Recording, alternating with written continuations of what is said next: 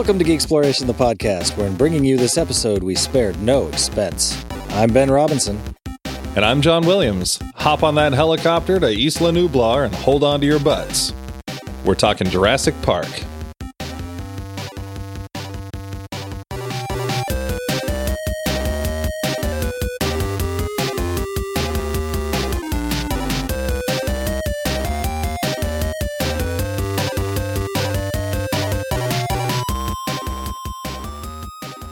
So how's it going, John? Uh, it is going. How how uh, it it is it has not stopped going, which is good. So it, it is going good. I'm doing well. It is going sufficiently. Yes.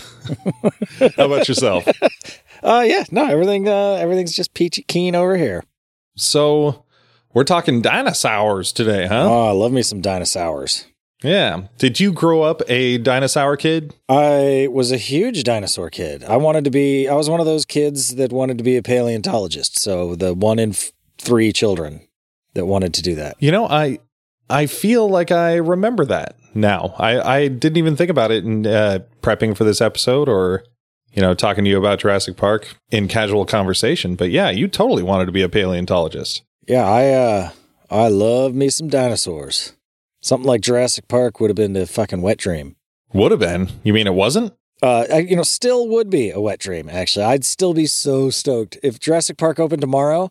I would still fucking go. Even even after seeing all these movies where everyone gets fucking chomped on and everything's terrible, I would still fucking go. Yeah, same thing with like Westworld. You know, I yes, I would 100% go to Westworld even though everything is telling me that it would not be a good idea. Yep. That's funny when you said uh, Jurassic Park would be a wet dream. I I didn't even process it as real life Jurassic Park. I, I processed it as the movie, and I was like, well, w- wasn't it? Yeah. wh- why why why were you not excited about this movie when you were a kid? Oh no, I was hugely excited about this movie when I was a kid. I was I was referring to the real Jurassic Park were it to come around. The the concept of Jurassic Park. Yeah. So this flick came out, or at least the the first one came out in '93. So we were we were about 10 years old at the time, 11 years old. Prime age for this movie. I watched it with my 10 year old son last night, and uh, his reactions were fucking priceless. Awesome. Oh man, he he kept getting fucking nervous and shit. He literally jumped when they're they're running from the raptors, you know, and they jump up into the ceiling and she falls like through the thing and like the raptor goes up to grab her and they're pulling her up. Like he literally like screamed and jumped up in the air. That's awesome. Because he was so deeply into the movie. It was fucking badass. Yeah, my little one, you know, only six years old. She she likes dinosaurs, and Angelina and I were talking about whether or not, you know, to to watch it with her for the first time.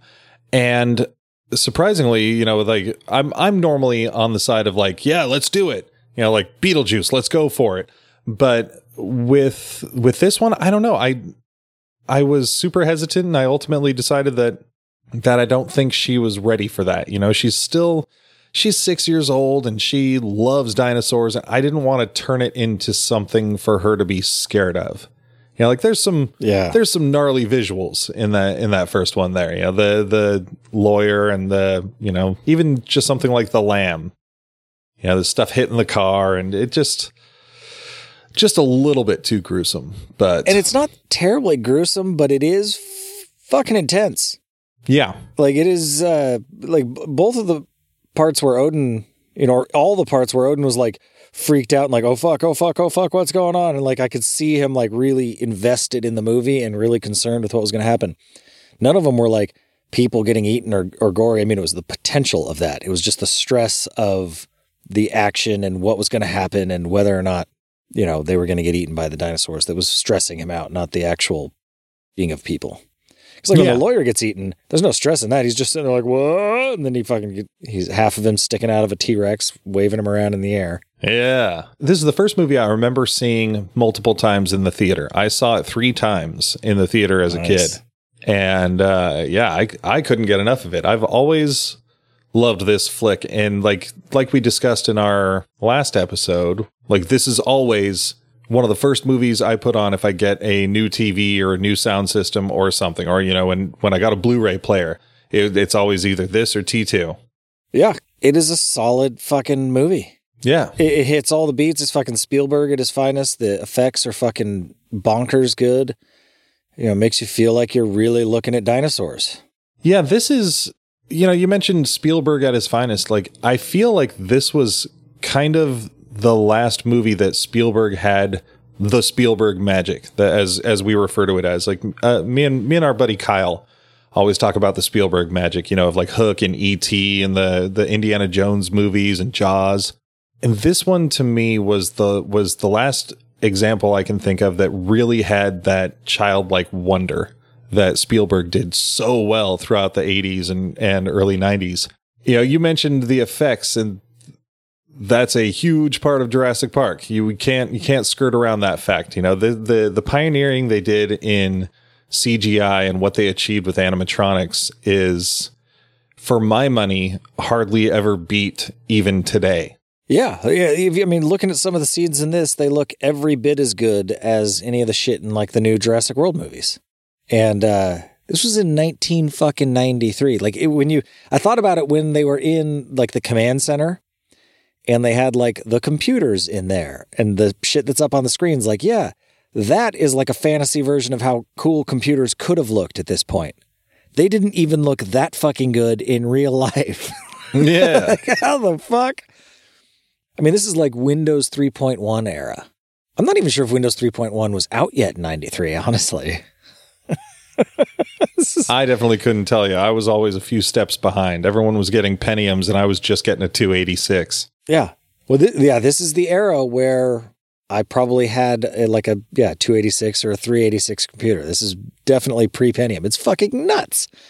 Yeah. That said, I think there's only like five minutes of CGI in the whole movie. Yeah, Steven Spielberg, you know, I think this is part of the magic that we talked about is before he started using CGI for everything he does now. Like I think that's kind of what killed his magic a little bit. But back then he was such a huge proponent of practical effects. And initially they wanted to do stop motion animation for all of the Yeah. all of the dinosaur effects that they couldn't do with hydraulics and mannequins and and models. And um, I, I've seen some of the test footage for that. And, you know, even though they had Phil Tippett, who was huge. The I- fucking man. yeah, he was from LucasArts, right? Like he was he was on all the Star Wars movies too back in the day. Yeah, he did. He did like Return of the Jedi and stuff. He did, he didn't work for ILM. He was his own dude. oh, okay. But he was uh, he was the king shit of fucking stop motion animation at the time. Yeah. or ever, I guess. Probably still. n- Uh, he might be dead now. Actually, he was pretty old then. But uh, Yeah, people love Ray Harryhausen, but not because he was the best who ever lived. He was just a he was a pioneer and his stuff was great, but certainly doesn't stand the test of time. But it was cool watching some of their their um, stop motion tests. You know that it was actually like that full like raptor in the kitchen scene, like they or maybe it wasn't the full scene, but you know seeing that shit move around and uh and actually seeing like detailed models and stop motion animation. oh, I haven't I haven't seen that. How'd it look? it, I mean, I mean, it's test footage, so it's not going to be final product. Yeah, exactly. Like the the the kids were just like little kid dolls that they just sort of moved. Like they didn't they didn't have moving limbs or anything. So it was it was really just for test footage. But I mean, the models themselves looked great. It just looked a little choppy, kind of kind of like a Harryhausen, but I think it was more for like lighting and model effects and stuff and that stuff all looked good.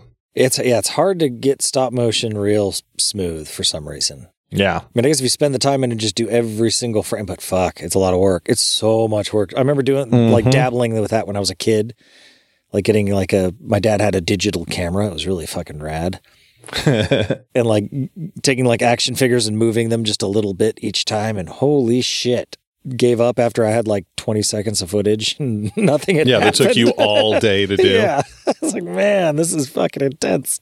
Yeah, stop motion for me, like even though I have a degree in animation, it was not ever my thing. It always seemed like just way too much work for such little payoff. And if you fuck something up in the middle, you're fucked. Yeah, yeah, it's going to be hard to splice in something that fucking yeah, and fix something in the middle of a sequence. Like, like I got a lot of respect for those guys that did that and did it, you know, well. But uh, boy, that's rough. And I like I heard an an anecdote Because, like you said, Spielberg was planning on doing it all either with uh, animatronics and practical, and then filling in the gaps with uh, stop motion with Phil Tippett. And the dudes from ILM were like, "Yo, let us do some CGI for this." And Spielberg was like, he was pretty lukewarm about it. He wasn't really into it. And they're like, they're "We'll make you a demo." And then they came and they screened a demo for for the crew, and everyone was fucking blown away because they'd never seen anything even remotely like this before. And Phil Tippett, I guess, leaned over to Spielberg and said, "I think I'm extinct." That's how fucking He's a good funny it was. guy. That, yeah, that, that he was just like, "Holy shit, I'm I'm I'm out of the job." Was that the test footage of the uh, the Gallimimus skeletons? Yeah, I think so. Yeah, Yeah, I, I I heard something about that once, and and yeah, like like all of a sudden they're just like, whoa, shit, like this actually can move. But I mean, even back then, like the technology didn't exist. Like they No. had to develop this shit because like there there had been CGI in movies, but this was the first like fully realized like living flesh and skin, you know, like textured characters to to ever be committed to film. Like that's nuts. and they did it so well that I think it inspired a lot of people to think they could do it. And uh, they're not ILM and Steven Spielberg, and uh, they didn't do it as well. So that's something that's always fascinated and kind of angered me is that you can even watch uh, Lost World, you know, the the sequel, and the CGI isn't as good. And I don't know if it was just that they were that they were trying to spread themselves, or you know, they they were trying to advance and they weren't ready to advance, or if they just didn't pour the budget into it because it was a sequel. But I mean, Jurassic Park was the highest grossing movie in mm-hmm. in history at the time. So you imagine that they would have just Pump some given cash into Spielberg that fucker. yeah.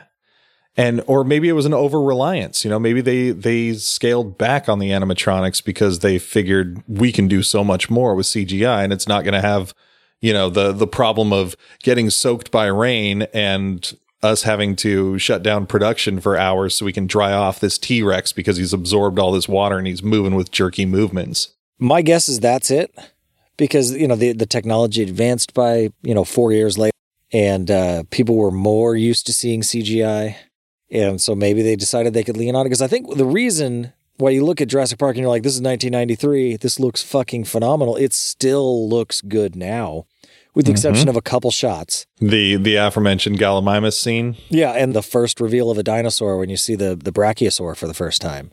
And they're standing in front of it and stuff, and you're like, okay, yeah, that's still better than a lot of like sci-fi channel movie stuff. Yeah. But it's yeah. it's pretty obviously CGI. It, it it doesn't match the quality of like the the T-Rex and the Raptors later on in the film. Yeah, there's almost like a like a lack of contrast in Yeah. the light on them. You know, they they they seem very very light. They look separate. Yeah. like like they're a different thing. But the the the reason I think the the effects worked so well in the original Jurassic Park was Spielberg's approach to it was I want to use the least amount of CGI I absolutely have to to make this happen. Also, want to use the least amount of any practical effect. Like I mentioned there's 5 minutes of CGI in that movie.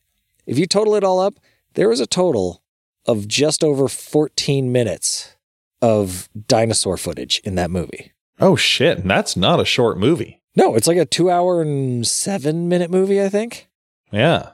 That boggled my mind when I heard it. And I kind of like looked back and thought about it. But then you watch the movie and you realize lots of stuff happens off camera, but you don't notice it because he's so good at pulling your attention from one place to the other.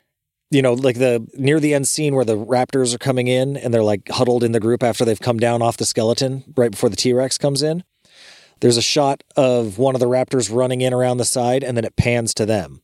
And then it pans over and there's like another like three second shot of the other raptor coming in and then it pans back to them. So like you know there's raptors on either side of them. And you can see it in their faces. They're scared and they're not sure what's going to go on. But there's barely any actual CGI raptor footage in there. Yeah. And it's so fast and so clean that you don't fucking notice it. And he's just so good at framing shots and drawing your attention where he wants. He's like a fucking, you know, close-up magician where he knows he knows how to direct your attention somewhere else so that you don't notice the other thing that's that's uh, kind of wonky over here. Yeah, and he probably learned a thing or two after his experience on Jaws, where like, I mean, not only with dealing with animatronics that are going to fuck up and learning how to make do with what you have, but also that, you know, the, one of the things about Jaws is like, even though he was forced into that situation where he had to create tension without the visual, you know, he, he learned that, that that is just as terrifying to people. Like, yeah. like Jaws did not suffer from not having Bruce the shark in more scenes. You know, so if, if you have a, a T-Rex pen and you have a a goat or a lamb or whatever it was that they had there for feeding time and then all of a sudden it's just gone and you have one of the kids you know just terrified like what happened did he eat the, the goat? goat? and you're like like the, you feel the fear of the kid and mm-hmm. you didn't see one fucking scale yeah. on that dinosaur. If there if there's one thing that anyone who's read a book knows, it's the human mind's pretty fucking good at filling in gaps and creating imagery where there is none. And so and and he takes full advantage of that. The problem with a lot of these ones, a lot of more recent movies where they've where CGI has become so ubiquitous, is the fact that they feel like they need to show you fucking everything because they mm-hmm. can and then it looks kind of dumb and fake. Like you start noticing because you you you know you look at a Transformers movie and there's you know it's a two hour movie and there's like an hour and a half of Transformers on the screen, and you've got plenty of time to figure out why they look stupid or what looks wrong. Whereas when there's 14 minutes of dinosaur footage in a fucking action packed two hour movie, you're fucking too busy hanging onto your seat and fucking wondering what's going to happen next to worry. Yeah, waiting for a dinosaur to show up. Yeah, to worry about, uh, to notice the little finicky things. And also, there's not a whole lot of little, little finicky things because there's only 14 minutes. So they're able to fucking really get it, get it good. One of the other things that I noticed that makes the made the CGI work so well, and I think it was coming from a world where pra- effects were more practical, where you didn't just you know shoot a bunch of footage and then hand it over to the fucking post team and say, hey, add a bunch of things in this was how seamlessly the dinosaurs or the you know the creatures interacted with the environment. Like there was they seemed to have weight. They seemed to you know environment bent to their will. Shit like when the completely cgi t-rex puts his foot up on the car and the car like squishes down.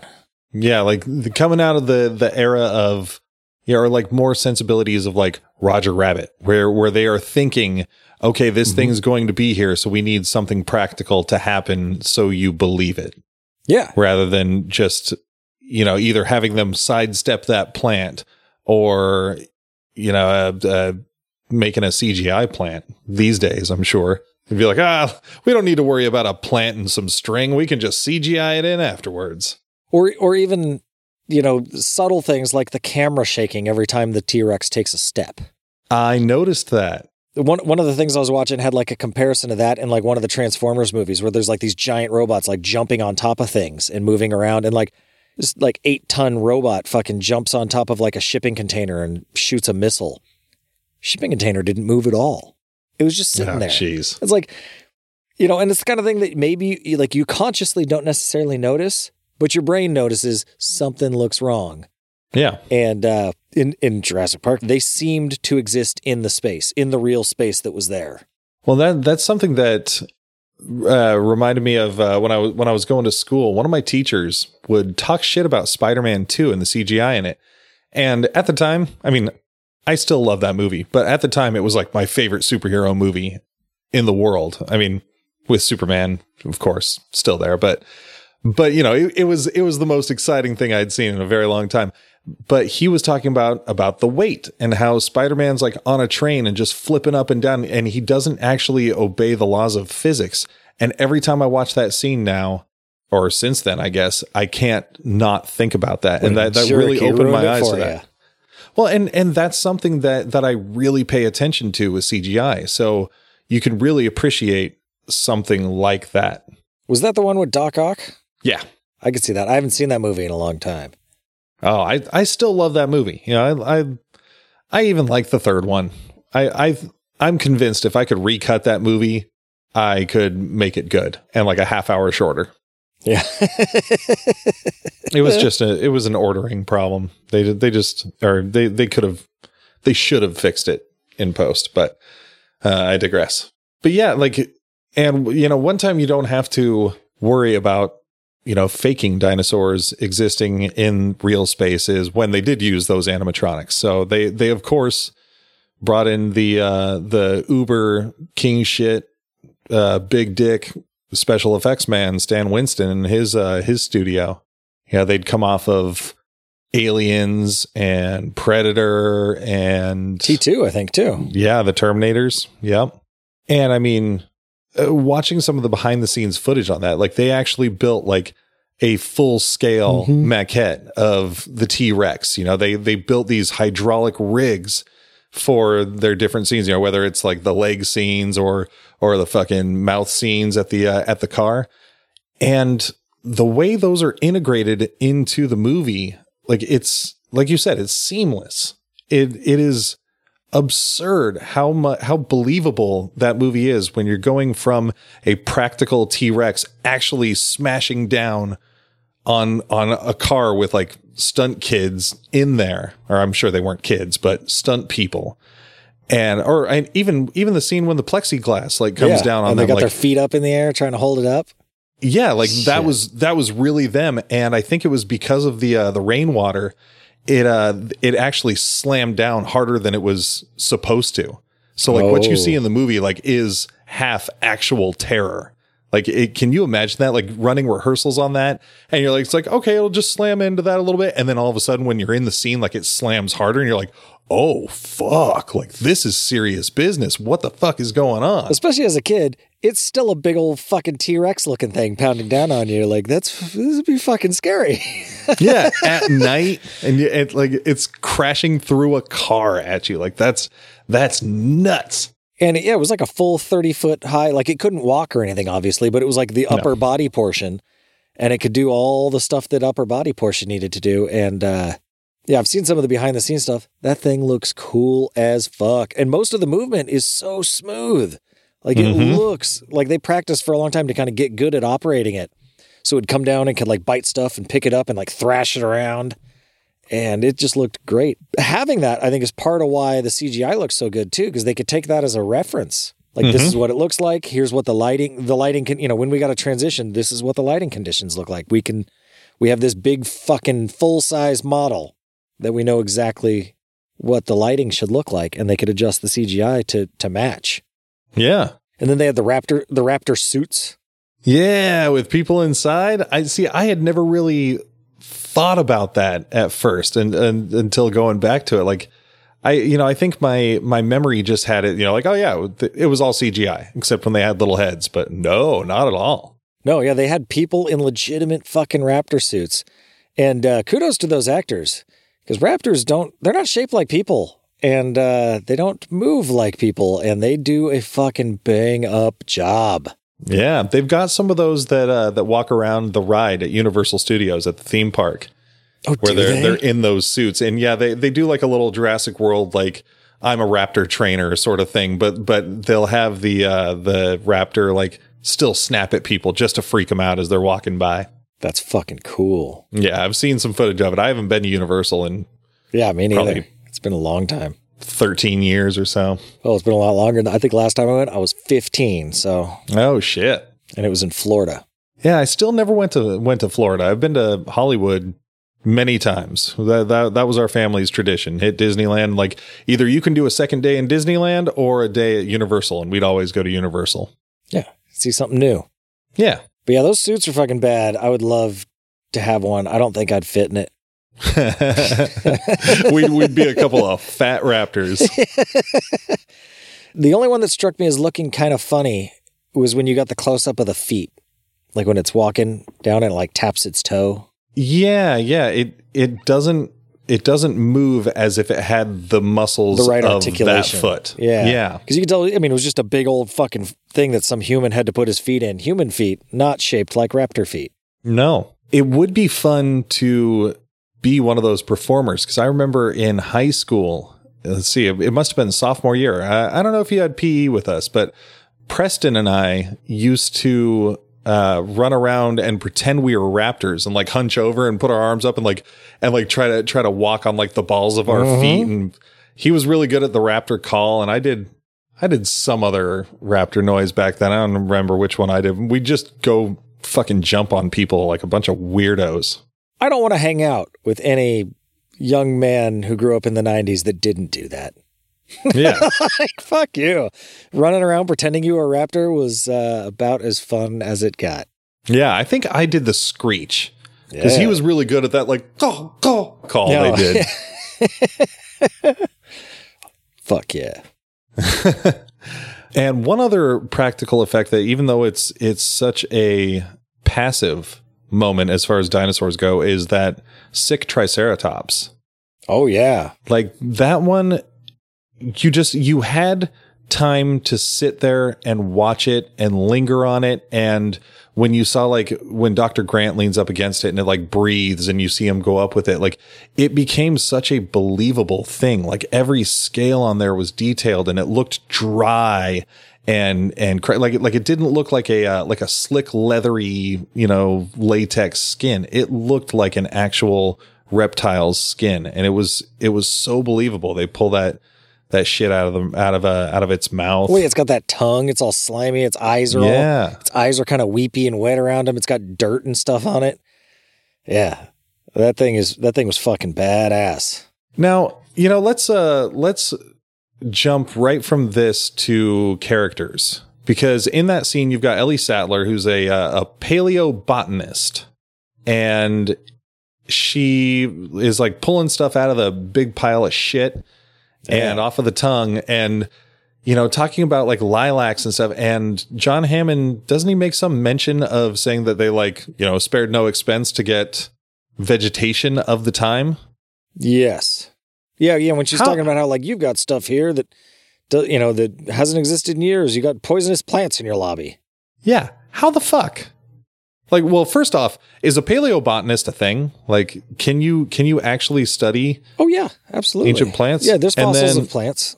Yeah. They, they find fossils of leaves and, and branches and wood and all kinds of shit. Can you actually like figure out like the uh the not genetic, but like the makeup of it Uh, I mean, you could more than just the shape? Um, I mean, you could organize it into phylums still and say like this is probably related to that. And I mean, you're not going to get any genetic code off of it, obviously. Like when she's talking about like you know this is poisonous, or they're not going to know what's poisonous and what's not. Okay. It, it's fossils. You know, it's the same thing Yeah. with like dinosaurs. Like when they talk about dinosaur behavior, there's a lot of inference that goes on with dinosaur behavior stuff. Yeah. Yeah. That that was something that that always kind of like it, it didn't keep me from enjoying the movie, but like it for dinosaurs in general, I've always questioned that. Like when they when they say things as fact about like, you know, how how these the this this one hunted in, in packs or or you know the whole raptor uh you know one would be in front and the two would attack from the side it's like wait Yeah. what Well, and I think that's some of that's inference based on where you find the fossils and raptors. They have a pretty good fossil record on because they, uh, like Montana, Utah, that whole fucking area is like fossil heaven. Like they've pulled more like fully intact T Rexes and shit out of there than anywhere else in the world. Yeah, so that's where we initially find Dr. Grant and Dr. Sattler. I remember hearing somewhere that initially, I don't know if it was Spielberg wanted him or the studio wanted Harrison Ford for uh, the Dr. Grant role. I think he'd be a bit too Indiana Jonesy. Yeah, and I think that was that was the consensus, whether it was Harrison Ford or Spielberg who made that call. Yeah. But you could definitely see some similarities. He loves his hats and his uh, khakis. Yeah, well, he's a paleontologist. He's got to be out there in the sun. I mean, he's doing he's doing a similar type of work, so he Yeah. similar type of clothes. But yeah, I think Harrison Ford would have been harder to separate Yes. from from you know Indiana Jones. Like you would, I, I don't think I would have liked it. I think they made the right choice going with Sam Neill. Yeah, a, a dirty scientist adventurer. And Sam Neill, yeah, like what what a good actor who brought a lot of like earnestness to it or or you know just just I, I there was never one moment where I didn't believe him in the role. And I think I, I think that can be said for the entire cast.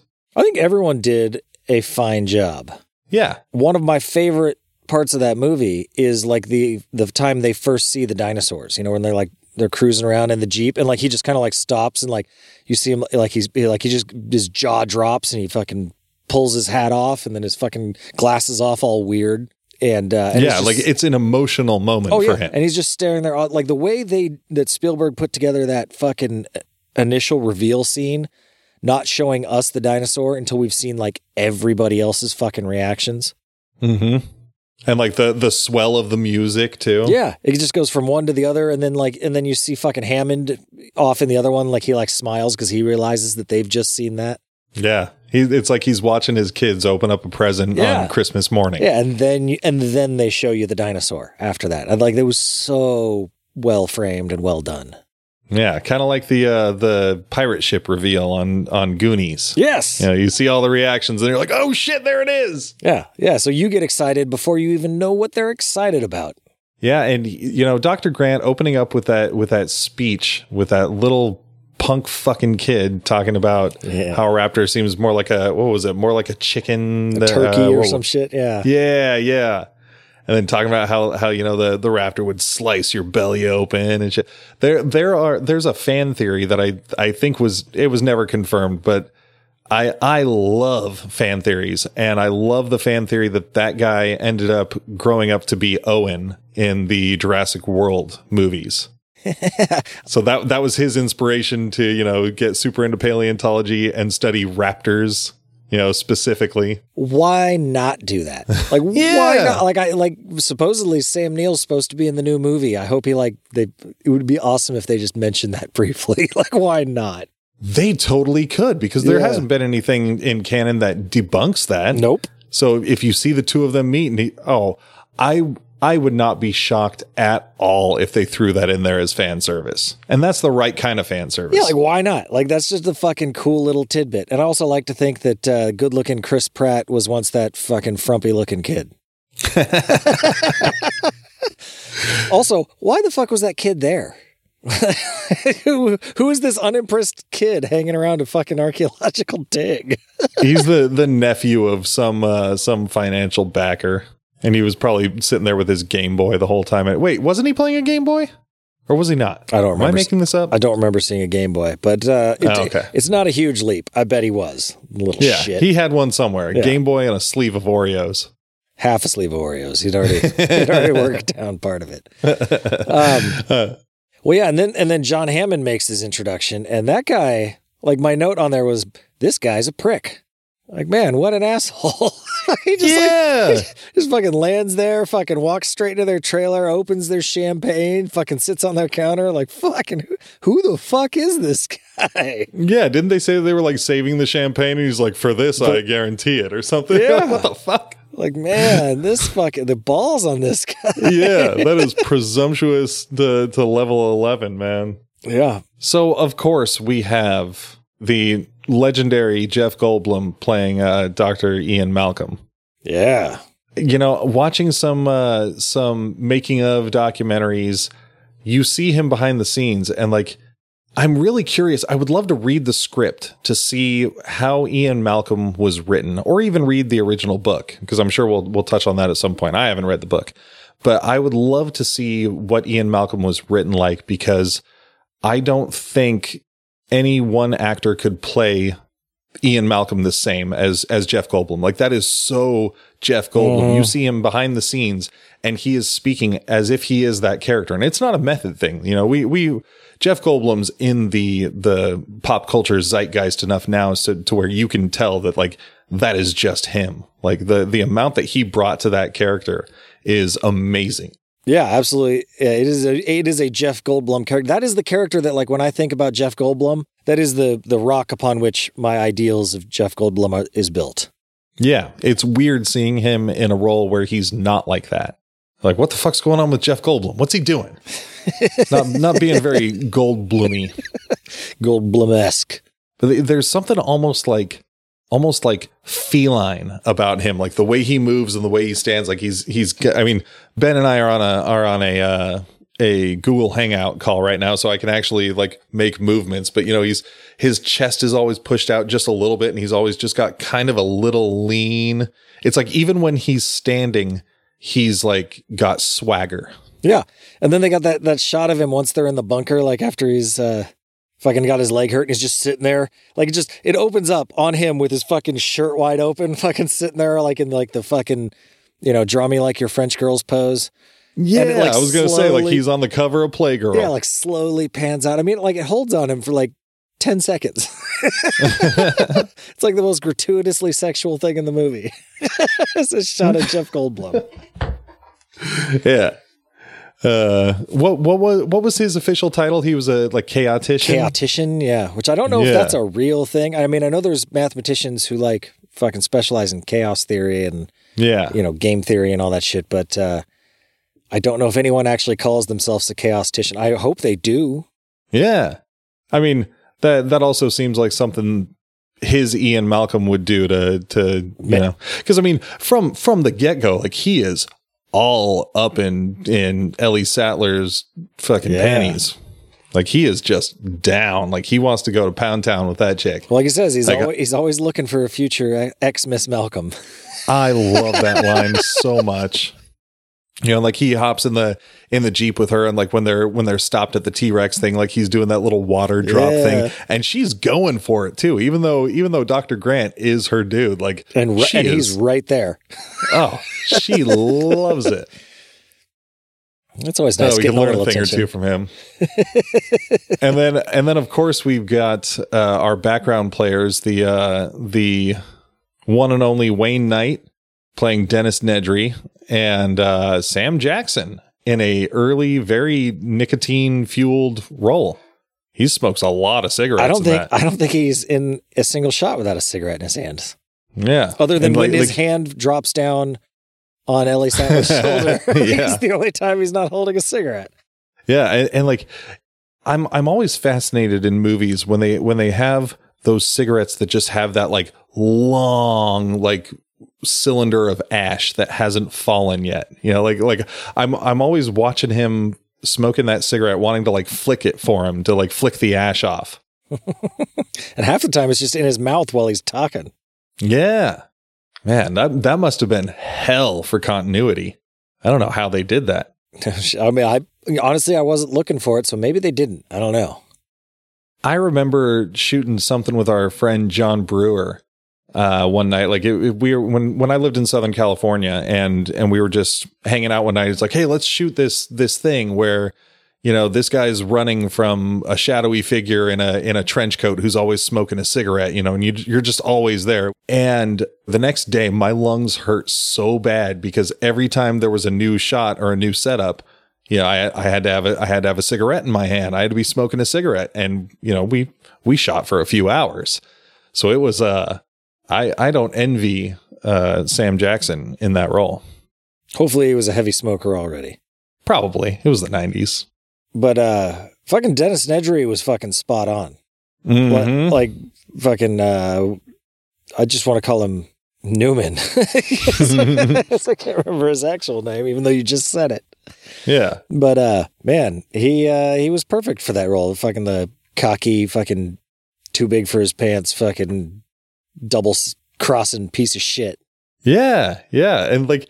I, I I love the the part when he's talking to that Dodgson guy that that uh, you know doesn't want his name revealed you know but when when he like cracks open that barbasol can for and like that squeal that he lets out like at the same time that there's like the hiss from the can I giggle at that every time I watch it. Well, he's so overjoyed. He's like clutching the money and giggling and like, Yeah. he's, he's so stoked. And then when he fucking goes to play it off when he's leaving, but saying he's going to go get a soda, and he's so absolute crap at lying about, about Yeah.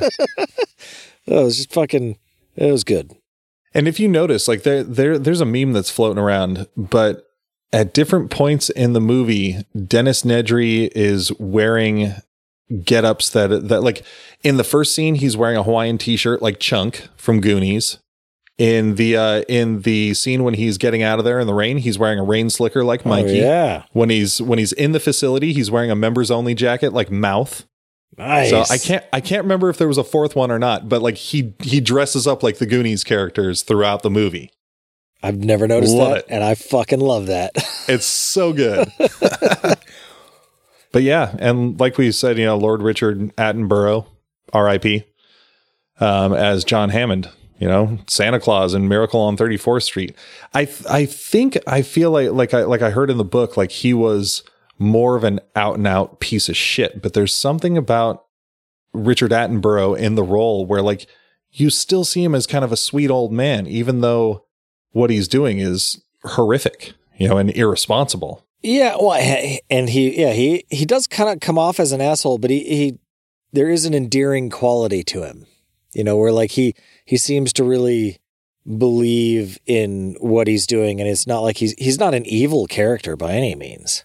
He's just dedicated to something so much so that he's he's blind to the consequences, and he's also a manipulative prick. But that's just on the side. But yeah, like when you see him with that baby raptor. Yeah. You know, that that's you're like, "Oh, he actually really does care." And I mean, and coming out of that scene like I love how everything's so wondrous and wonderful and fascinating and and everyone's like doe-eyed little children. And then like as soon as he's like, "What breed is that?" He's like, "Velociraptor."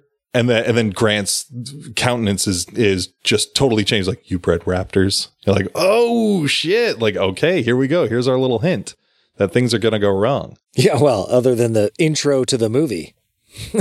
oh yeah, yeah. I guess there's that. that was that was a good bit of foreshadowing there. I you know every time I watch that, I still go back to the very first time I saw it and like like how I was feeling in that moment. Of like the shooter you know, like it it was terrifying. And then there's also the uh the the play on that that the critic did where it was uh, a tanker with Roseanne Barr in there. That's right. Well, I love I love how in that scene like the dude's getting grabbed and then he gets like lifted up. Yeah. And he's like four feet in the air and then comes back down. It's like, holy shit, this guy's getting torn the fuck up in there. But you don't see any of it because you don't have to. Like all you see of the Raptors is like an eyeball through the bars briefly. Yeah, and and then like a silhouette or something, right? Was there a silhouette in that I scene? Maybe there was. I think else. you just see like little bits and pieces. It's so it's sparse and and does exactly what it needs to do without uh, hammering you over the head with it. Yeah. There's also a few a few pretty bitchin' mullets in the first few minutes of that movie. I I have not taken note of the of the mullet game, but next time I watch it, it's all I'm going to be able to see. So the movie's not perfect though. Like I think there is uh, there are a few like you know holes and or things that have bugged me over the years. Yeah, let's talk about it. So uh first of all, none of those are velociraptors. Oh no shit, huh? Velociraptors were like two feet tall. They were like big turkeys. they were not very big. the The largest raptor there ever was was a Utah raptor, and it was, you know, right ab- about six feet. So if anything, they're Utah Raptors. Okay. And they would have known that at the time. I don't know if Velociraptor just sounded cooler because it does. Yeah. So so the the actual like species, I guess, would would be raptor, but then there's different subsets of of raptors, and velosa is one of them. Yeah, raptors would be like the genus. Okay. Or, or yeah, know, I don't I don't know my sci- my scientific genus, but, terms. But yeah, yeah, yeah. So the Utah raptor is the big one. Okay. And uh, that's what those would have been. And, and so like as a dinosaur nerd kid, that one I was that that bothered me from the get-go. Oh no shit. Yeah. But not that much because there were fucking dinosaurs on screen doing cool stuff. Yeah. so well, and and I mean that's that that's got to be the the reason for it because Velociraptor does sound cool as shit. Oh yeah, that's a way fucking cooler name. Sounds way more dangerous than Utah Raptor. Yeah. Just because they found it in Utah. Yeah. Mormon uh, Raptor. Yeah. I can say that. I was raised Mormon. Um, the other really big plot hole that always kind of confused me and uh, still kind of confuses me now is so the T Rex, they're in front of the T Rex paddock. There's a goat there. It comes up, it eats the goat, it walks right through the fence fucks everything up, and then all of a sudden there's a 50 foot fucking drop? Like, where did this drop come from? How yeah, is this a I'm, thing? I'm kind of I'm curious. Like, I've, I've wanted to to try to pay attention to that the next time I watch it to see if there if maybe they give some hint that to one side or the other there is a huge drop. But I mean, it Okay, so you were looking for it I was last looking night? for it's the same freaking edge. Like it's They it's just- literally they go over the edge right where the fucking goat was. Oh wow! in the same spot because like the car was parked in front of it and she's there she's like where's the goat where's the goat and she's like looking straight out the window and then it gets pushed straight through that section of fence yeah, because it just gets spun. It doesn't get no knocked doesn't get moved down around the street. at all because then when you see because you see the far away shot where you can see the other car and you can see them mucking like it's in the same spot and uh nope it there's just now a 50 foot drop there Oh boy, like, like that that that though was exciting as shit when I was a kid. Like that whole scene, going from your first reveal of the T Rex and him being terrifying to them like starting to to go down the edge of a like you said 50 foot drop and like them swinging out of the way of the car like the the suspense game oh yeah was second to none it's It probably was- worth the plot hole to be honest yeah because it was pretty fucking. It, it's a cool scene. I do. I did kind of wonder why. Like, all right, if a car's falling down on you in a tree, why don't you like climb around to the back of the tree? That one for sure like why are you trying to get to the ground just go five feet to the side I mean, and the reason for all of those things is better action, better suspense. yeah That's it. Like you know, and, and I think maybe he was he was willing to just, you know, hey, sure, there's a magic fifty foot drop, and sure, they're trying to out climb a falling car, but uh, fucking good movie. like, Mhm. like that, that was the other part where Odin was fucking like, oh my god, oh, what are they gonna do? And like totally freaking out. Like, Yeah, who gives a shit how much it bothers some nerd in almost 30 years? Yeah, I don't think Odin was con- thought at all climb around the side of the tree. He was just Yeah. like, "Oh my god, are they gonna make it?" And then the car falls down and like comes back over, lands right on top of him, and he goes, "Now we're back in the car." Yeah, I that that scene, like that that's another scene that that every time I watch it, I I'm called back to the first time. It's it's wild how much that sucks you in as, as a kid especially. Yeah, no, no. and and like other than the the logical fallacies all around it, uh, it's fucking brilliant. Like, Yeah. it's, it's it's so effective at what it does, even though it's so logically ridiculous. Yeah, Spielberg had the magic. And what else you got? Uh, I mean, the only other ones that uh, that that like really hit me is uh, when Nedry dies, and like all of a sudden the Dilophosaurus is in the car. Like, why would it go in the car? Yep. But uh, whatever.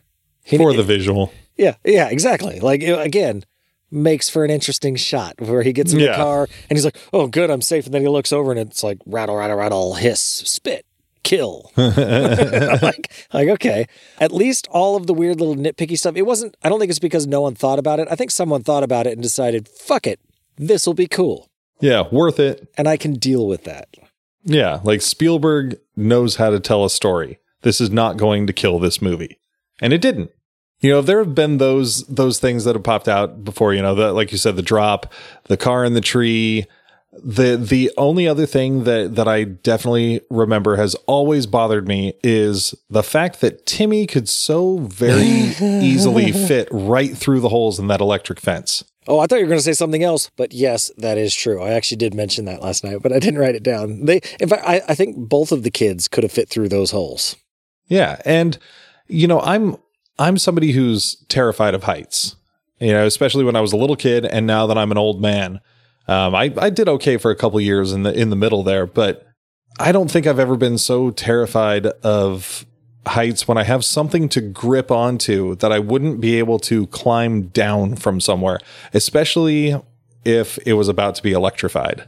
Like he seems, I don't know, a little unnecessarily frozen and kind of stupid. That that said, I've got some kids, and occasionally, like you're telling them to do something eh, that they should do, because but they're scared and they just freeze. And the more you yell at them to do it, the more they freeze. Well, So- yeah, I mean, but if you'd put that belt down, then maybe they'd be okay. Well, I don't know. I think you should have started whacking Timmy with a belt. Get the fuck off that fence. yeah, you stupid idiot. Like this is going to be bad for everybody. But yeah, like after that scene, I looked at Odin and I was like, "That's why you do what your parents, what, what adults tell you to." What I thought you were going to say was when uh, when Lex is hacking the hacking the thing 'cause she's a hacker. yeah, it's a Unix system. I know this. Yeah, and uh, which by the way, that looked nothing like a Unix system. Yeah, well, I mean that that was back in the '90s when when like they had to make some weird three dimensional like world out of you know a system to so you could visually see somebody like in that movie The Hacker or, or not Hacker uh, eh, Hackers Yeah. when they're when they're going through like electric buildings and shit to hack the Gibson. Well, it's because normal hacking's pretty boring looking. Yeah, yeah, it would probably be really stupid. Tapping looking. a bunch of terminal commands into a black screen. Um, but when like they're holding the door closed and and and Sattler's like reaching for the fucking shotgun with her foot. And Timmy's just like standing behind his sister, like pounding on the chair, like, hurry, hurry. Like, how about you grab the fucking shotgun, kid? yeah, go go go pass that over to the lady, please, Yeah, I mean, and thank you. Like if I if I was either one of those adults, I'd be like, "Kid, over here now, Yeah. shotgun." But uh, all said and done, one of my favorite movies.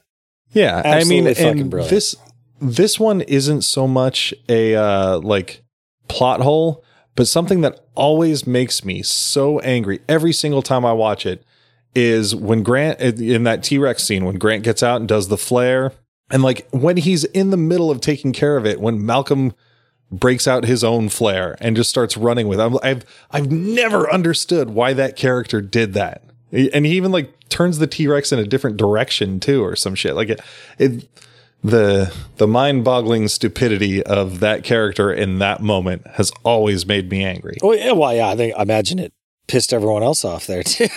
Yeah, he thought he was trying to help. He didn't understand Yeah. what was going on, and uh, you know he's he he had to have a reason to have his shirt open later. so I think it is safe to say that this episode's just going to be about the first movie. Yeah, man, I was gonna I had a bunch of notes ready for fucking the other movies and stuff, but holy shit, yeah, we're over an hour in. we're getting kind of long here. yeah. Um, and like I even was gonna bring up, you know, like video games and action figures. Well, I, well, I mean, one aspect that I wanted to touch on, but I don't know how much I really have to say about it is the sound design. Oh yeah, the sound design was pretty good. The the Did like, you did you like it? Yeah. they had to come up with a whole bunch of sounds for creatures that had never made sounds before. yeah. Or like that we have no idea what they sound like. And I, I think they sounded convincingly dinosauric. Yeah, I wish I would have gone back to uh, to watch whatever documentary I watched years ago, where the dude was actually going through all the different. Like they used like three different sounds for the T Rex roar, and I can't remember what it was anymore. I think a lion was in there, and then there was you know the the the tone, like the vocal tone of it was from something else, and Yeah, I remember hearing that as well, but I don't also don't remember what it was. I did watch a clip from uh, Jurassic World and Mhm. noticed that I didn't like the raptor sounds they used. They they almost sounded like robotic and weird. Like something Oh, about yeah? them just didn't sound quite right. And I don't know.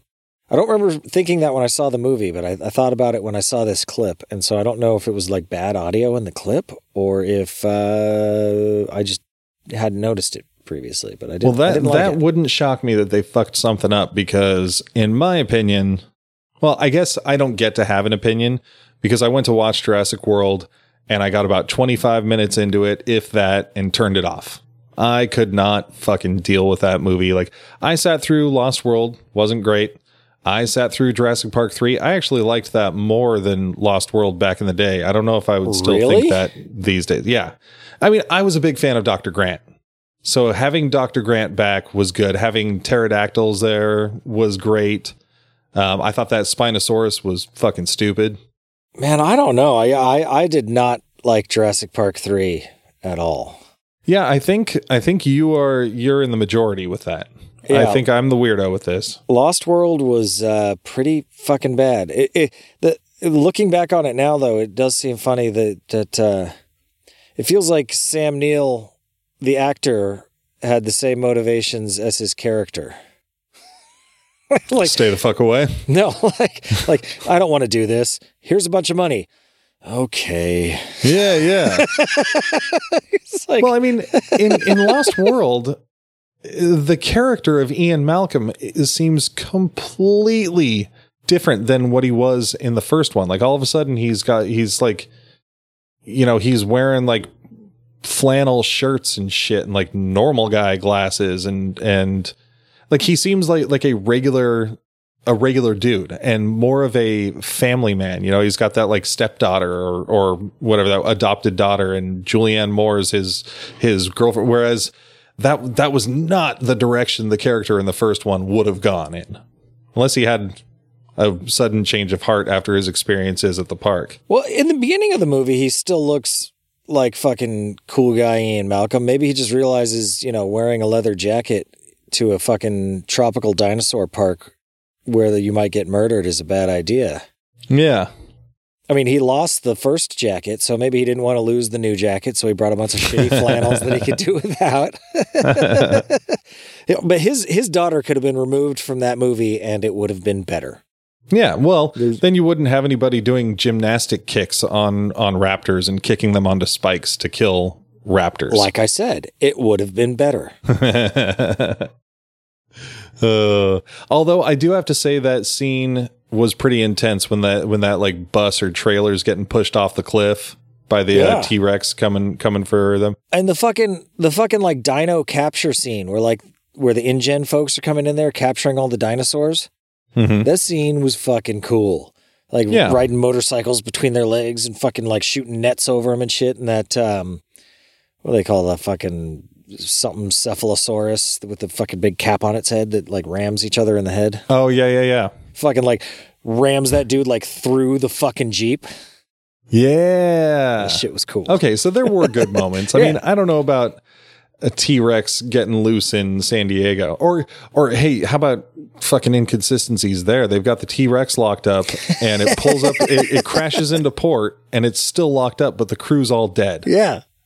There was just a serial killer on board. Had nothing to Yeah. do with the dinosaur.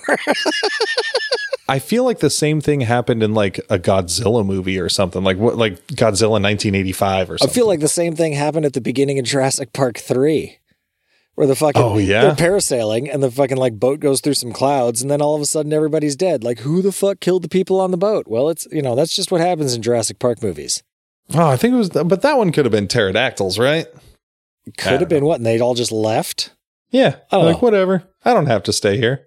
Yeah, it didn't it didn't seem I don't again, it seemed kind of dumb. Like what what happened mystery boat deaths. Yeah. But, you know, again, like like with Jurassic Park 3, the thing that pissed me off was that fucking Spinosaurus. I thought that thing looked stupid and to me the the T-Rex is the fucking man. Like the T-Rex is the big dick of Jurassic Park. I don't know why I keep using that term all of a sudden. I think that's the second time today. You like big dicks, John. It's okay. Hey. We don't judge here.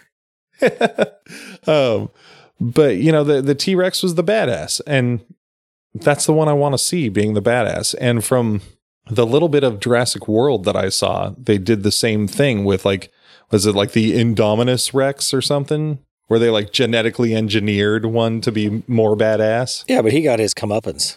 Yeah, and I mean that final scene, like that final scene kind of encapsulates everything that I hate about modern cinema's overuse of CGI and you know like what like what you were talking about earlier about the dinosaurs living in an actual real space that ending scene that last fight with the with the dinosaurs and the humans running around in the middle of it had zero percent realism at all. You know, like they're they're running through the fight as buildings are are crumbling around them, and not once did I actually believe that there was even anything practical happening around them. There probably wasn't. It was probably just the set designers put like put like debris on the ground and put it in front of a big green screen. It looked like shit. The character's motiva- motivation, like Bryce Dallas Howard's character, like I mean, from what you tell me, she was a fucking dumbass the entire time anyway but like she she has him open up the T-Rex paddock to to and she's just standing directly in front of the door with a flare. And then and then pull you know it's okay it's a it's an homage to the Ian Malcolm thing where the T-Rex is chasing her. But how the fuck did that T-Rex not catch her? Not only that, she's running in fucking heels. Yeah That's uh, like if she can run more than 35 miles an hour in heels, I am impressed. it- you know it everything just seemed it just seems so stupid and pointless and them saying well we can do this so we should. Which actually is ironically Ian Malcolm's thing. You know, you, Your special effects artists were so busy thinking about whether or not they could, they didn't think about whether or not they should. yeah, and it's like, like I was thinking this earlier when we were talking about CGI being developed for this, and how in Lost World it got it got worse because they could do more of it and less animatronics, but like it's almost like we have Jurassic Park to blame for what's wrong with shit now. And Yeah. and nothing shows it off better than the latest Jurassic Park. I think that's that's that's fair. This and and T two, they both fucking Yeah. killed it. They both like blew everybody's minds with the special effects they could do, and people spent the next ten years trying to fucking recreate that. And uh, it took about ten years for folks to be able to recreate that with just CGI. And now that they can, they fucking want to. And the tough thing is, is now CGI has gotten good enough that uh, they it almost makes sense to do it that way and I'm not sure if I like it, but uh, it's getting good. And f- f- from someone that has seen both of the Jurassic World movies all the way through, they're not terrible.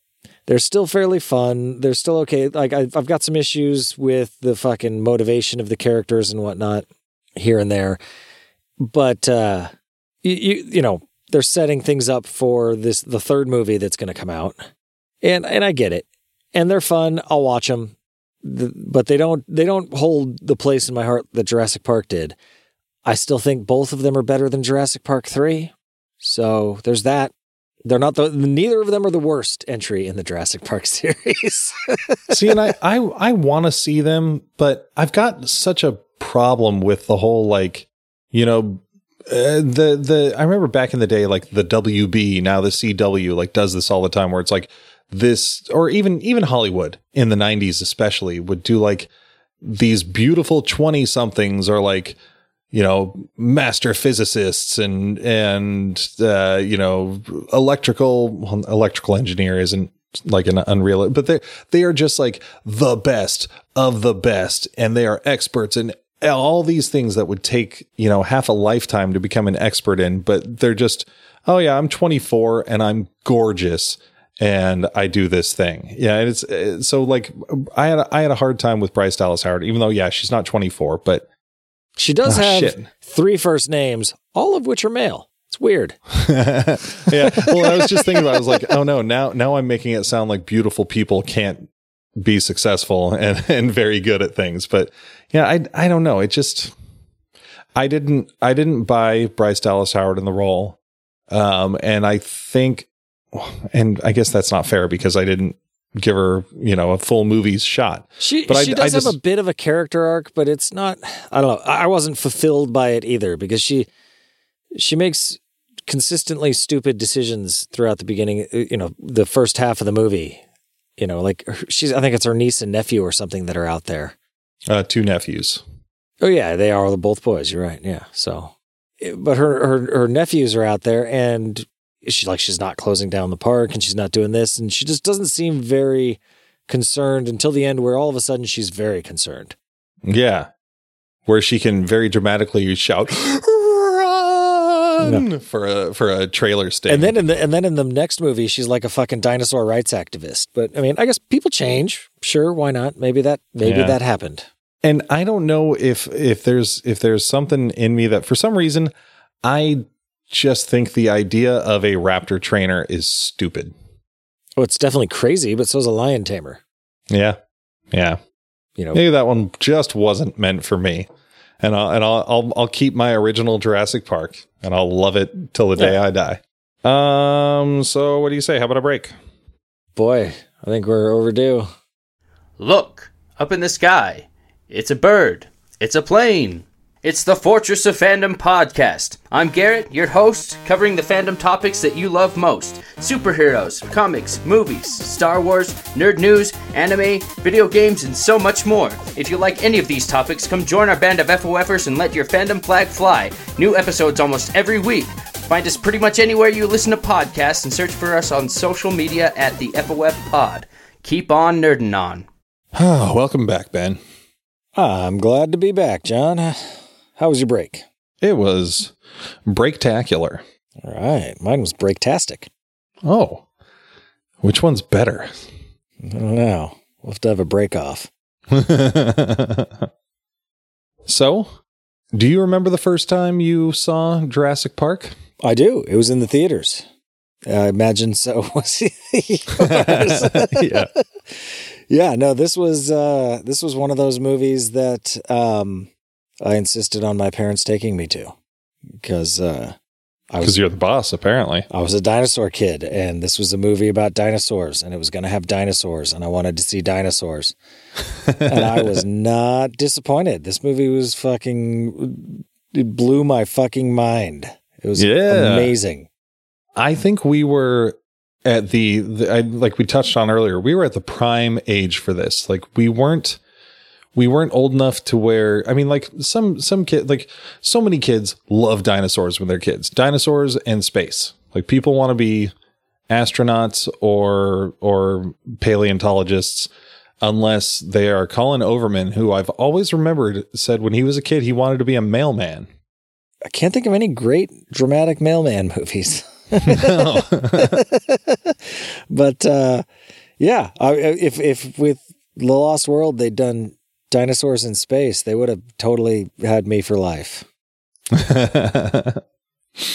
um, do you have any any specific impressions and or memories from the first time you saw it?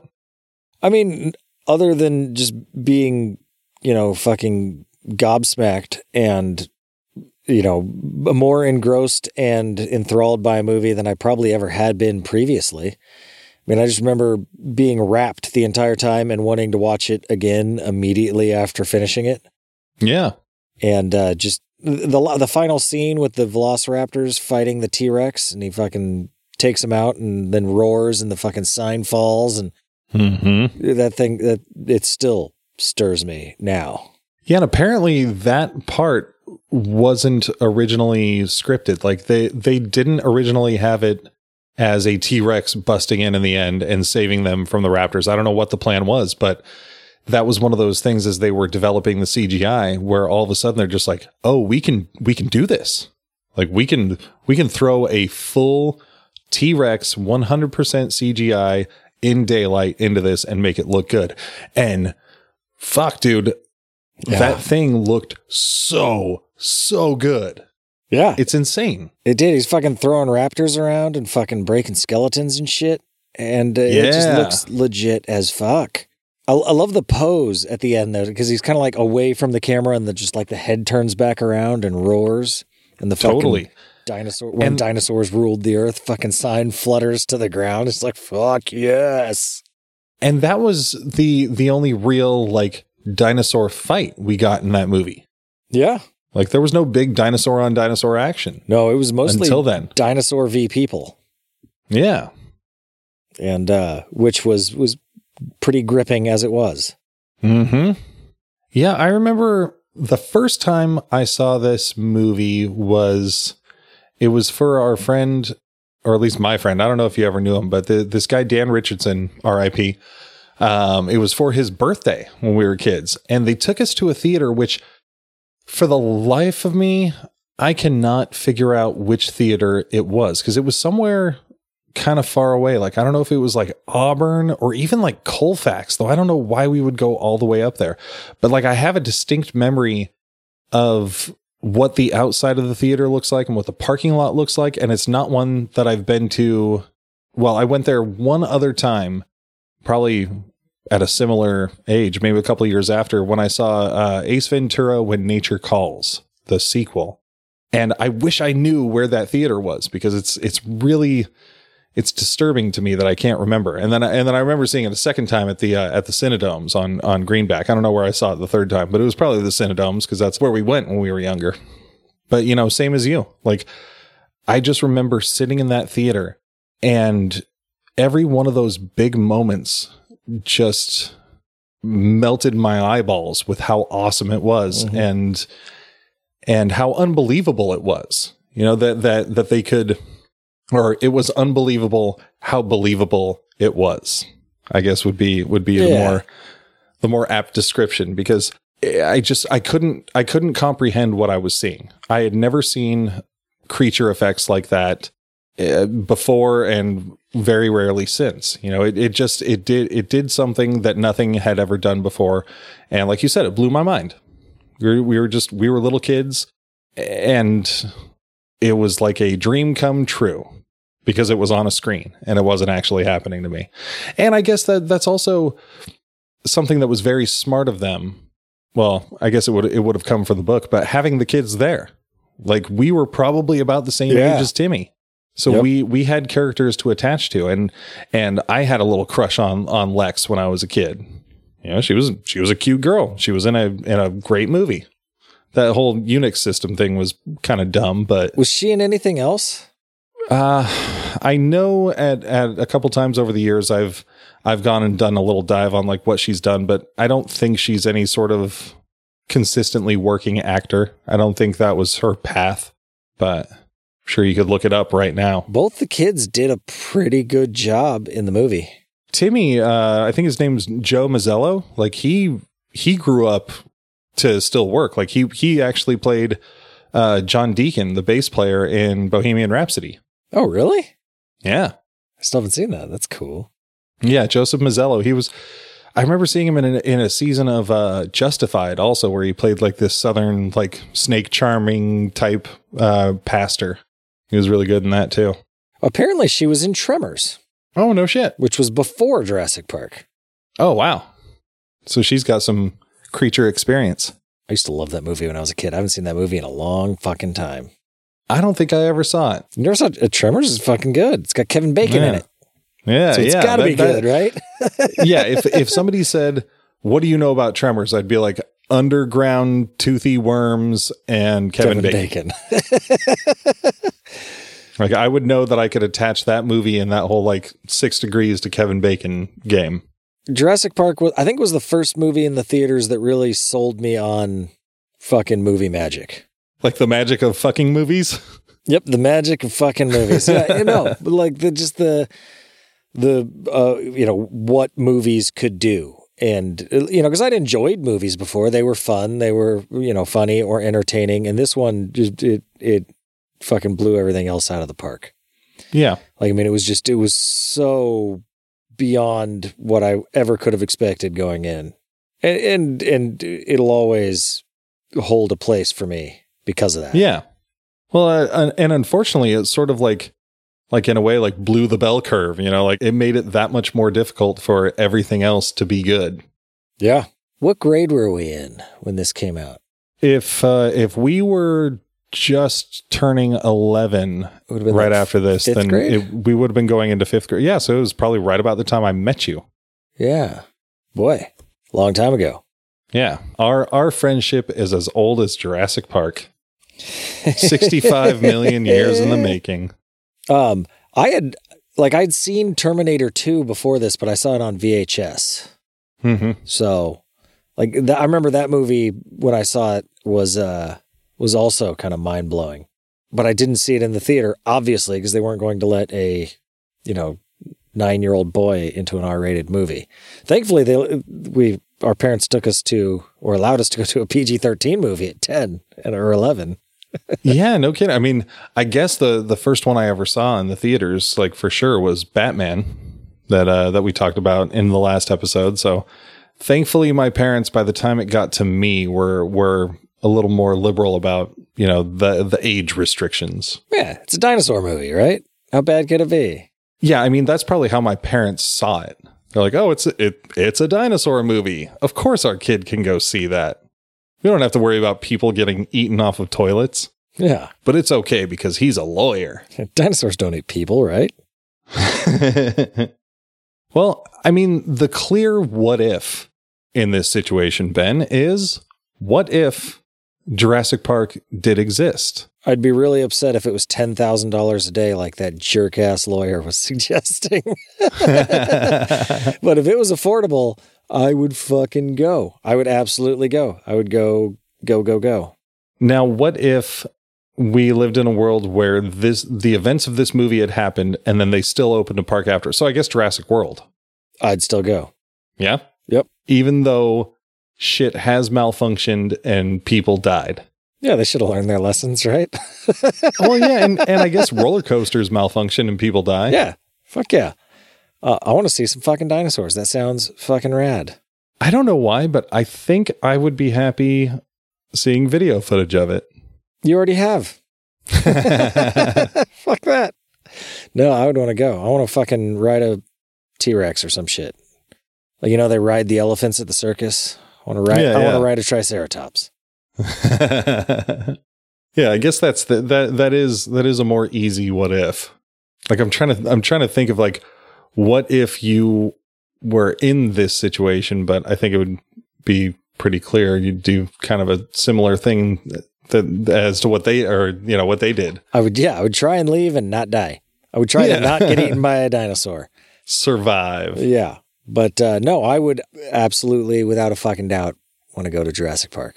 I might be one of those assholes that's trying to like uh, pay for illicit paragliding tours around the island Yeah, yeah. because like there's dinosaurs over there. That's what you're telling me, and you're telling me I can't go look at them. All right, we'll see. like life, I will find a way. Yeah, I, I we'll see how that works out. You just, uh, I know they're there, and so uh, yeah, I, I'd like to see them. So I'd probably get killed. I think is the long and the short of it. Yeah, yeah, or at least you'd be you would have a much higher percentage of uh of being murdered by dinosaurs than me. Yeah. So uh, what about you? Would you go to Jurassic Park? No, I don't think so. Nope. No, just wouldn't do it. If if it was something that had existed for years and years and years without really any incidents with uh with uh the public, like patrons, like like Marine World or Sea World, you know, like something like a zoo where it just doesn't happen where where people get attacked and killed. Yeah. Yeah. I I wouldn't mind going and seeing a dinosaur behind some very thick plexiglass. Well, that was the thing in fucking uh, Jurassic, like Lost World, the second one. Like the bad guys, you know, the InGen guys. That was their idea. Is they were going to go get a bunch of dinosaurs and put them in a zoo in San Diego. I don't know. That doesn't sound that bad. That sounds fucking cool. like I can afford to go to San Diego before I can go to some fucking island 125 miles off the coast of Costa Rica. Yeah, yeah. So like uh InGen, keep it up. You're doing good work. You're doing the Lord's work. Give me a fucking dinosaur zoo I can go to. Well, this uh, this movie, unsurprisingly, has permeated pop culture. Whether it's uh, whether it's action figures, like I remember uh, Preston's family having some figures. Like there was a like a battle damaged T Rex where like you could rip a hunk out of the out of the side of it, and there's like the rib cage and meat, um, and like jeeps and shit. And there's probably some like fucking battle armor Dr. Grant or some shit. um the, you had video games like i remember there was a uh, there was a genesis game and a super nintendo game that were entirely different from each other There was this PlayStation one for Lost World too. I remember. oh no shit what what type of game was that Um, I don't know. I remember dying a lot and quitting. That's all I remember. that that was that was my story with the uh, the genesis one the side scroller it was so fucking tough and i think at some point you could play as a raptor but I have some vague memory of that as well. I'm, or at least I think I remember seeing commercials and thinking like, "That's fucking cool. I want to do that." Yeah. Um, and then there was the arcade game where you you get into that that uh The Jeep? that little Jeep, yeah, the shooter. My my kid loves that game. If we're at an arcade with it, like she has to play it, and she's shockingly good at it. Born dinosaur killer. Yeah, she'll last longer than I will, like half the time. It's pretty ridiculous, and it it hurts my pride. Just start elbowing her. Well, I, well, I sit there and, and like a dinosaur jumps at us from like her side of the screen, and then it hits me and not her, and I'm like, "What the fuck is going on here?" So I don't know. I, I get a little I get a little bitter. um, I'm sure there were cereals. Um, there's the the the John Williams score, of course. In fact, I probably shouldn't just be listing off all of these different items of pop culture before I ask, "What is your favorite use in pop culture?" Uh, you know, I was thinking about that, and um, Did it hurt? terribly. Um, I was trying to think of the, like what is my favorite use of Jurassic Park outside of Jurassic Park movies, and a couple things came to mind. Uh, one, the the giant automated T Rex toy, like that you could turn on and it would walk and roar. Oh no shit! I don't even remember that. Oh, yeah, I had one. I got it at a garage sale later. I didn't get get it new, but it was fucking cool as Do you have it fight your Rancor figure? Oh, probably. no, but it, yeah, it was like fucking 13 inches tall. It was fucking huge. And uh, I remember having it and uh, playing with it a lot. And uh, it was cool. Like it would have been cool even if it wasn't related to Jurassic Park. yeah, yeah.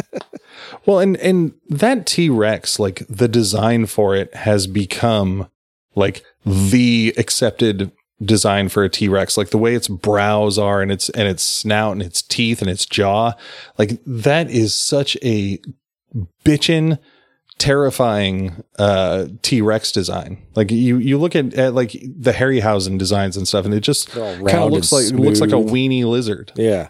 Well, I, I think their design is a fairly accurate T Rex design, too. Oh really? Yeah. They- Like Oh, that's cool. kind of what a T Rex skull looks like. Yeah, because I, I kind of used that as at least a starting point because I didn't just want to 100% ape it when we were doing our comic travels in time, and we ended up on a prehistoric island and had to had to run from a T Rex. Well, I think it's accurate. I think you can ape it because that's that's pretty close to what a T Rex looked like. I mean, they might. have shit. I think they actually. uh, Most people now think they had feathers, but Yeah, I I don't like that. I I do not like imagining dinosaurs with feathers. I think I think Velociraptors look like raptors look pretty fucking cool with feathers. Yeah, see, it's the reptilian thing that that just it makes sense to me. That's what I've always known it as, and I don't want change. They probably weren't reptiles. Do you know why the assumption is there that they had feathers? They found some fossils on on a number of them that did have you know proto feathers. They weren't like you know full bird feathers, but they were more like fuzzy hairs. Oh, okay. See, I could I could deal with that, but I I've seen like concept art of like a full like feathered out raptor, and I think it looks stupid. Some of the smaller ones probably did. I mean, you look at like uh, you know Archaeopteryx, and uh, I mean that was from that was from the Jurassic period, which is you know a few million, many millions of years before the T Rex or the modern raptors existed, and they had feathers. It's dumb. Yeah, because the uh, Not my dinosaurs. yeah, because the T Rex and the Triceratops and the Velociraptor were all Cretaceous creatures. Oh no! So does that mean the the title's bullshit? Should it be Cretaceous Park? Yeah, except that sounds dumb. Yeah. Jurassic Park sounds way cooler. And, Yeah. and there was, I think, I think there was a greater variety of dinosaurs in, like most of the dinosaurs were in the Jurassic era, but a lot of the really big ones that you think about were in uh, the Cretaceous period, technically. Oh shit. Well, I, I was never a huge dinosaur kid anyway. But my favorite use in pop culture is um, something I think I alluded to earlier, but I'm not sure. But it was the Jurassic Park ride at Universal Studios Hollywood. Oh, I never did that. Is it still there? Man, It's probably a Jurassic World ride now, isn't it? They yeah, they shut it down for a while and redressed it as Jurassic World. I did watch a um a ride through, but I think I was drunk because I don't remember it very well. But I know I watched one. Um, you can go on YouTube and they they have those uh those like high def ride throughs just with somebody with like a POV camera and they'll look around as they're going through. But that ride when it first showed up was the it was the shit. Like you, it's a uh, it's a water ride similar Oh, to really? um, Splash Mountain, and you're in boats, and you know it's got like this soundtrack where like it even it has like some lead in little uh, narration as you're going towards the gates, and then it's got the full wooden gate. You know, it's like welcome to Jurassic Park, and opens up, and it it's it's magical, just like in the movie. You know, like all of a sudden you're just it's got all these wildlife sounds. It's got compies fighting over like a bucket of popcorn. It's got like a, a brachiosaurus that like that like uh its neck is sticking up out of the water and I can't I can't remember if it's the brachiosaurus or those ram head ones that like spit water at you. And um yeah, you get to see all sorts of fucking dinosaurs walking around, but then it like it takes a turn for the sinister and it's got a great soundtrack going through it too. Like you you start going into the facility and all of a sudden you see like a boat off to the side that's clearly been fucked up Yeah. and uh and like at one point, like a, a Dilophosaurus will like shoot its head up and go, you know, do its little its little uh, waggly. What are those things? What do, what do I even call those? It looks like an umbrella on their head. Frills. Brills, yeah, okay. Frills, yeah. It does its brill thing and it it it squirts water at you. And um, Poison water. yeah, exactly. It's not black though in this case.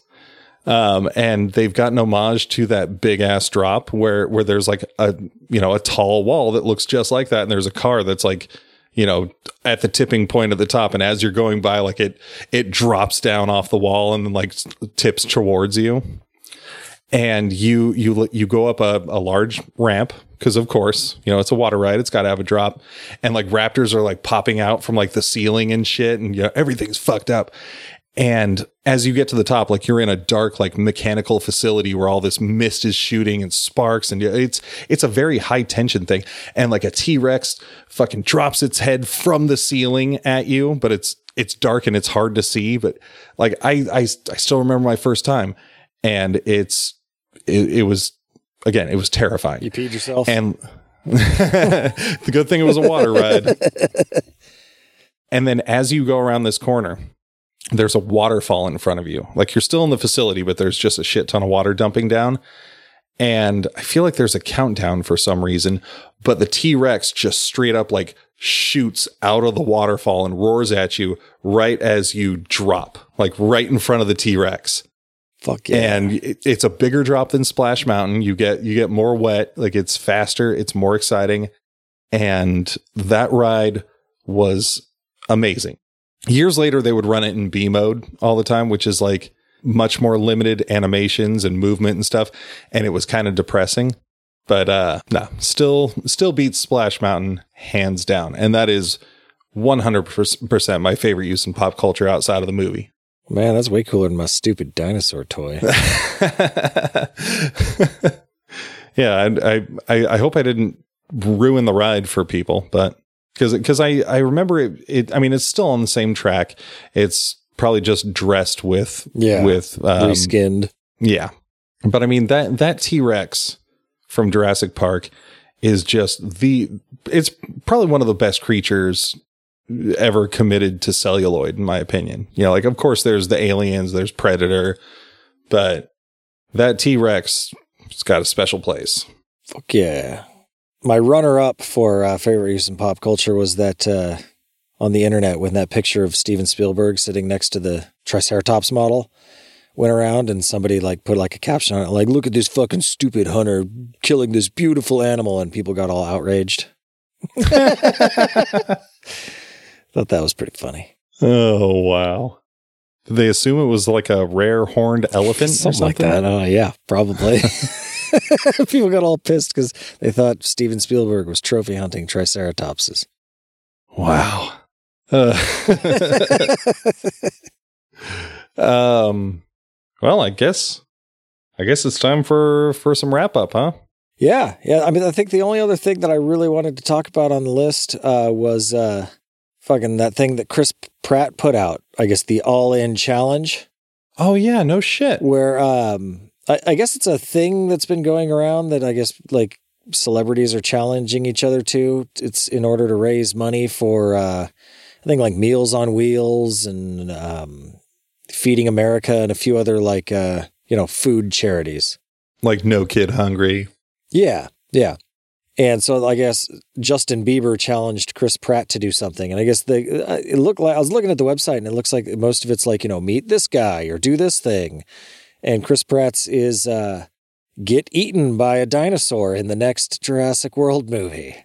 For ten bucks, you can you can enter a raffle, or they have an auction going uh, at which right now the top bid is forty thousand dollars. But uh, yeah. So you for ten bucks, you could have a chance to uh, get eaten by a dinosaur in the next fucking Jurassic World movie. Angelina told me about this earlier today, and I just I started laughing. I started laughing my ass off, just imagining how cool that would be, and and what a cool idea for a raffle. Because like, oh yeah, go, you know, have have lunch with uh, I don't even know any fucking celebrities anymore. Liam Neeson. You know, it's like okay, cool. I'd love to have lunch with Liam Neeson, but for for Chris Pratt to have the idea, or if it was or whoever had the idea, but to auction that off, the the chance to die in a Jurassic Park movie and actually like see your face, so you're not just some faceless, nameless nobody. I mean, well, you'll probably be nameless.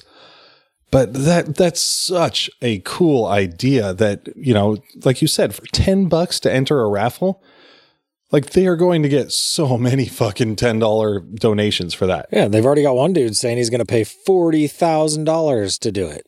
That's nuts. Honestly, like I would I would probably pay more to do that than I would pay to go to a real Jurassic Park. to get fake murdered by a dinosaur Yeah. rather than real murdered. Yes. I'm going to throw 10 bucks in. Why not? Yeah, absolutely. Like I got 10 bucks to to blow on that and uh that would be fucking rad because I imagine you go out to whatever set it is where they're filming it. You'd probably meet all the people that were going to be in or around there anyway. So that would be fucking cool. And then you get to be eaten by a dinosaur. It's probably all CGI. So you probably go to like a big green room and you run and scream real quick. And then uh, later on, you get to see what happened. yeah, you know, like come to think of it, I would be surprised if you actually met like principal cast. Imagine you should at least meet Chris Pratt since it was his thing, right?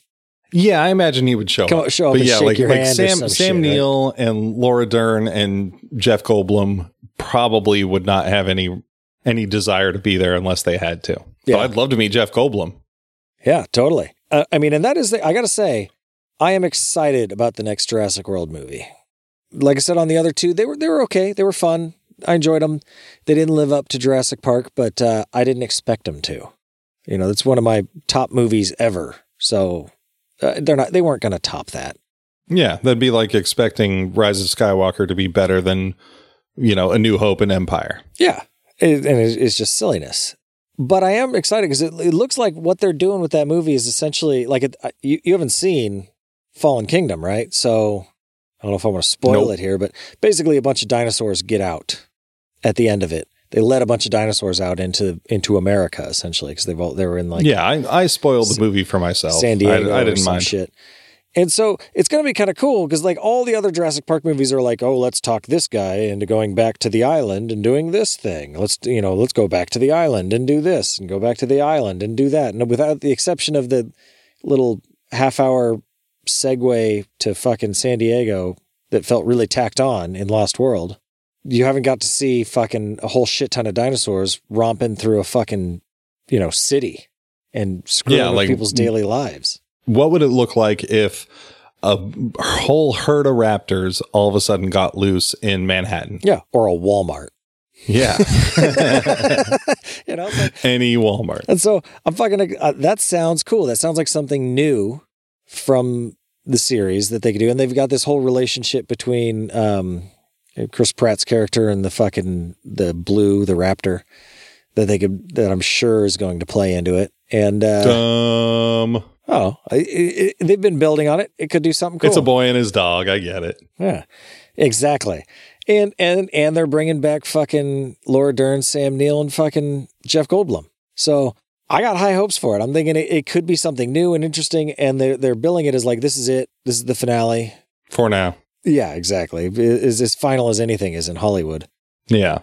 Um, but uh, so yeah, I, I'm I'm actually looking forward to it. I'm hoping it'll be a fucking cool movie, and it'll do something new and different within the uh, Jurassic pantheon. Park, Parkiverse. yeah.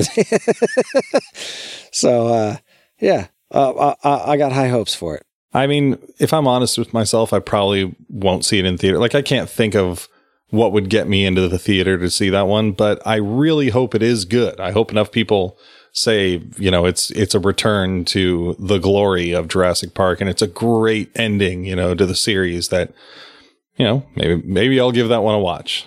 But The thing that'll probably bring me to the theater is my son, because he's going to be fucking bonkers for this shit. Because he loved the last two movies. Like he's he's fucking super into this. oh, okay, so he'd seen the new ones before seeing the original. Um, maybe. well, didn't time. he just see the original for the first time? Oh no, he'd seen it before. Oh, okay. Oh no, he uh, that, yeah, he was just that excited. Oh, on, so he's a turbo wuss.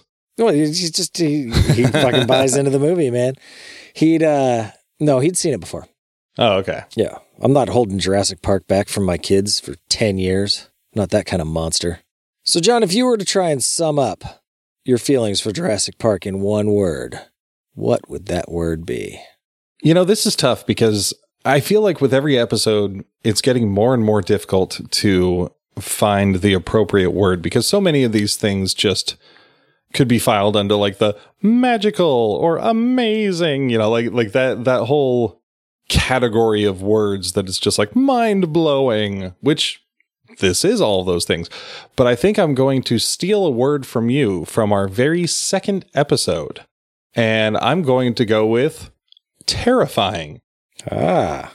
Because as much as I love this movie and as much as it fills me with wonder and like I talk about the you know the the last great magical Spielberg movie under all of it like if I think about the experience like I would have major psychological damage after that like you don't you don't recover from like you don't stop having nightmares about dinosaurs from then on like I'd see an alligator and piss my pants a little bluebelly would run across your foot and you'd scream like a girl. Absolutely. You know, like I can't think of an experience that, I mean, sorry for people who have lived through things like the Holocaust or some shit, but like I can't think of an experience that would be more traumatic and terrifying than being almost eaten by dinosaurs several times. Alien? That would fuck me up. Yeah. That shit's fucking super terrifying. Yeah. That's fair. But yeah, But not to not to lessen Jurassic Park's scariness. Yeah. Dinosaurs in real life, cool concept. Dinosaurs trying to eat you and you having to stay alive, terrible. Like same thing with uh with going again back to uh back to Westworld, which was also written by Michael Crichton. Ah, yeah. So, you know, the the the parallels are there, but you know, like do I want to go to a a uh, a park where essentially uh free thinking robots exist and, and adapt to everything. Like, yes, that sounds great, but what if they start killing you? Like, I, I, don't, I don't know if I want to do that. Go when it first opens, because eventually they'll start killing you. yeah. Well, yeah. You know, wh- wh- when is the safe spot? Like when things are going to malfunction when it first opens, or when they gain sentience later. Yeah. yeah don't There's go got to be a sweet spot, like three months in. yeah. Don't go from like two to five years. That's that is the danger zone. So, what about you? What's your uh, What's your one word? I feel like I'm going to be that cliche guy that you were just talking about, but like, you know, wondrous, essentially. I mean, like, fucking, what this movie did for me was just it, like, the way Dr. Grant looked when he first saw that dinosaur was the way I felt watching this movie, at least through the first half of it. And then it, Yeah. then it moved over a little bit to the, to terrifying. but, you know, this movie, like, I felt what he felt in that moment while in the theater. And, and there, there's not a huge amount of movies that have done that for me. Yeah. And, uh, and sitting there and, and just being gobstruck and just fucking, you know, completely wordless. yeah. Yeah. You're speechless. Literally. um, when watching this thing was uh, was a formative experience for me, and I and I still feel some of that wonder when I watch it now. Yeah. Um, because it still looks good, and I still wish I was there, even even though I know what's going to happen to these poor fuckers. Yeah. I still think, fuck, I'd like to be these guys right now. Yeah. You probably watch this movie similarly to how I would watch like Superman the movie, you know, where it's just like, you know, wide eyed Yeah. and, and gasping every time. And and yeah, that this movie definitely did that. You know, like like I mentioned, like there are there are certain scenes where every time I watch it, I am right back where I was the very first time I saw it. And not a whole lot of movies do that. You know, every once in a while, you know, a movie can call back to that, but like for this movie to have several scenes throughout that just that take you right back to the first time, like that is a magical experience. Especially after seeing it as many times as we have. Yeah. And to its legacy, the the rest of the Jurassic Park, you know, the Jurassic Park movies and the Jurassic World movies, most of them, you know, they for me they don't beat out the original, but sequels rarely do. Like it's pretty rare for a sequel to meet or surpass the expectations set by the first movie. And uh, all said and done, I think most of the Jurassic movies are pretty good. Three, I think, is the weakest of them. It's the one that that that I think I could live without. But uh, the rest of them are are a fun fucking watch still. You know, Yeah. I mean, they're never gonna they're never gonna beat Jurassic Park for me, but they don't need to. Like I like uh, their goal should not be to surpass Jurassic Park because uh, it's fucking great. Their goal should just be to make a good movie, and uh, you can make a good movie that's not as good as Jurassic Park. Lots of movies aren't as good as Jurassic Park, but they're still good and they're fun to watch. So I'm okay with that. Yeah, I think I feel the same way about like Terminator Salvation. You know, like I enjoy that movie, but of course you're not going to meet T2. You know, like No, Terminator 3 tried, but you can't you can't repl- replicate T2 with a PG-13 movie and wisecracks. It's not going to happen. no, But Terminator Salvation was something different for me. Like I I I liked how well, I guess I guess we will have a Terminator episode yeah, at I some like point. so- Salvation too. Some of the Terminator's got a few stinkers though, for sure. Yeah. Yeah, I haven't seen the the latest one. We'll have to watch the latest one. And uh oh, that's right. We had talked about doing a Terminator episode for Dark Fate, and we just I I never even thought about it when Dark Fate came yeah, out. I, I I never got excited about it, unfortunately. Yeah. So wah wah. All right. Well, thank you folks for uh oh, son of a bitch. I think I think the ride is still my favorite use in pop culture, but how did we not even mention Weird Al's song Jurassic oh Park? man, because it's frightening in the dark. The dinosaurs are running wild. Oh, Oh, damn it. I didn't think about that. That's way better than that stupid toy. glog, Damn it. oh, Glog, damn it. Ugh. Leave that in. Leave it all in. I'm gonna go on the record right now and say uh, Weird Al's song is definitely better than that stupid toy. That is definitely my favorite use in pop culture, and the claymation fucking music video. Oh, Oh, that video was so, so great. good. Yeah. Oh, sorry, Al, I failed you. um well, thank you for traveling back 65 million years with us today, folks. Well, I mean, I guess technically it was like 27 years, but But it felt Eh. like 65 million. yeah. if you want to let us know how we did today, folks, you can email us at uh, email at geeksplorationpodcast.com. You can hit us up on the social medias Facebook, the Geeksploration Podcast page, Twitter, Geeksplore Pod, and Instagram at Geeksploration Podcast. And if you enjoyed today's show, please uh, go on Podchaser or Apple Podcasts and leave us a five clever girl review. Or uh, we've still got some stuff up at uh, shop.geeksplorationpodcast.com. And our theme song, as always, is Cruising for Goblins by Kevin MacLeod of Incompetech.com. Until next time. That's one big pile of shit.